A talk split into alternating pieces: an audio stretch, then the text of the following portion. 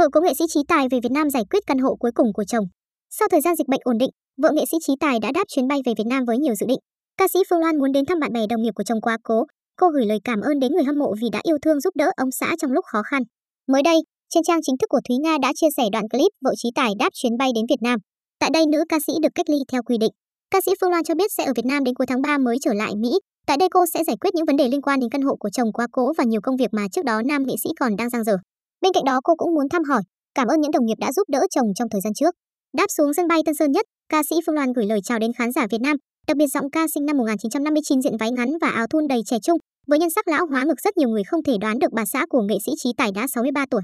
Được xem là một người khá lạc quan, tập luyện thể thao nhiều nên Phương Loan cũng trẻ trung hơn so với tuổi thật. Trước đó, khi về Việt Nam Phương Loan được Chi Di Phương Trinh ra tiễn và cho biết đàn chị cảm thấy rất háo hức và cũng khá hồi hộp trong chuyến đi lần này. Nữ ca sĩ viết, trước một số heo con cũng đã biết tin cô bé heo đang trên đường đi về Việt Nam. Ước gì bé dê có thể đi cùng để lo cho chị bé heo nhưng công việc bể bộn nên không thể. Cô bé heo có chia sẻ là lần đi Việt Nam này trong lòng không rộn ràng và hồi hộp như những lần đi trước.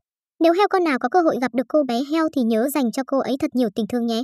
Hình này chị Loan gửi cho mình lúc đang ở cổng sân bay Los Angeles một tiếng trước.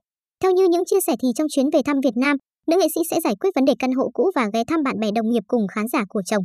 Cô muốn đích thân gửi lời cảm ơn chân thành đến những người đã lo lắng và giúp đỡ ông xã lúc đột ngột ra đi. Kể từ thời điểm chồng ra đi vào tháng 12 năm 2021, bé heo đã phải học cách sống một mình, tập dùng mạng xã hội và không còn nụ cười vui vẻ, hạnh phúc như trước nữa. Cuộc sống của nữ ca sĩ duy trì thói quen đến thăm mộ chồng và đặt lên đó những bó hoa yêu thích của anh. Thậm chí Phương Loan còn bật nhạc và kể cho ông xã quá cố ngay về những câu chuyện xảy ra của gia đình và bạn bè. Được biết nữ ca sĩ đã mua sẵn phần mộ bên cạnh chồng để chuẩn bị cho cô sau khi nằm xuống có thể về bên tình yêu của cuộc đời mình.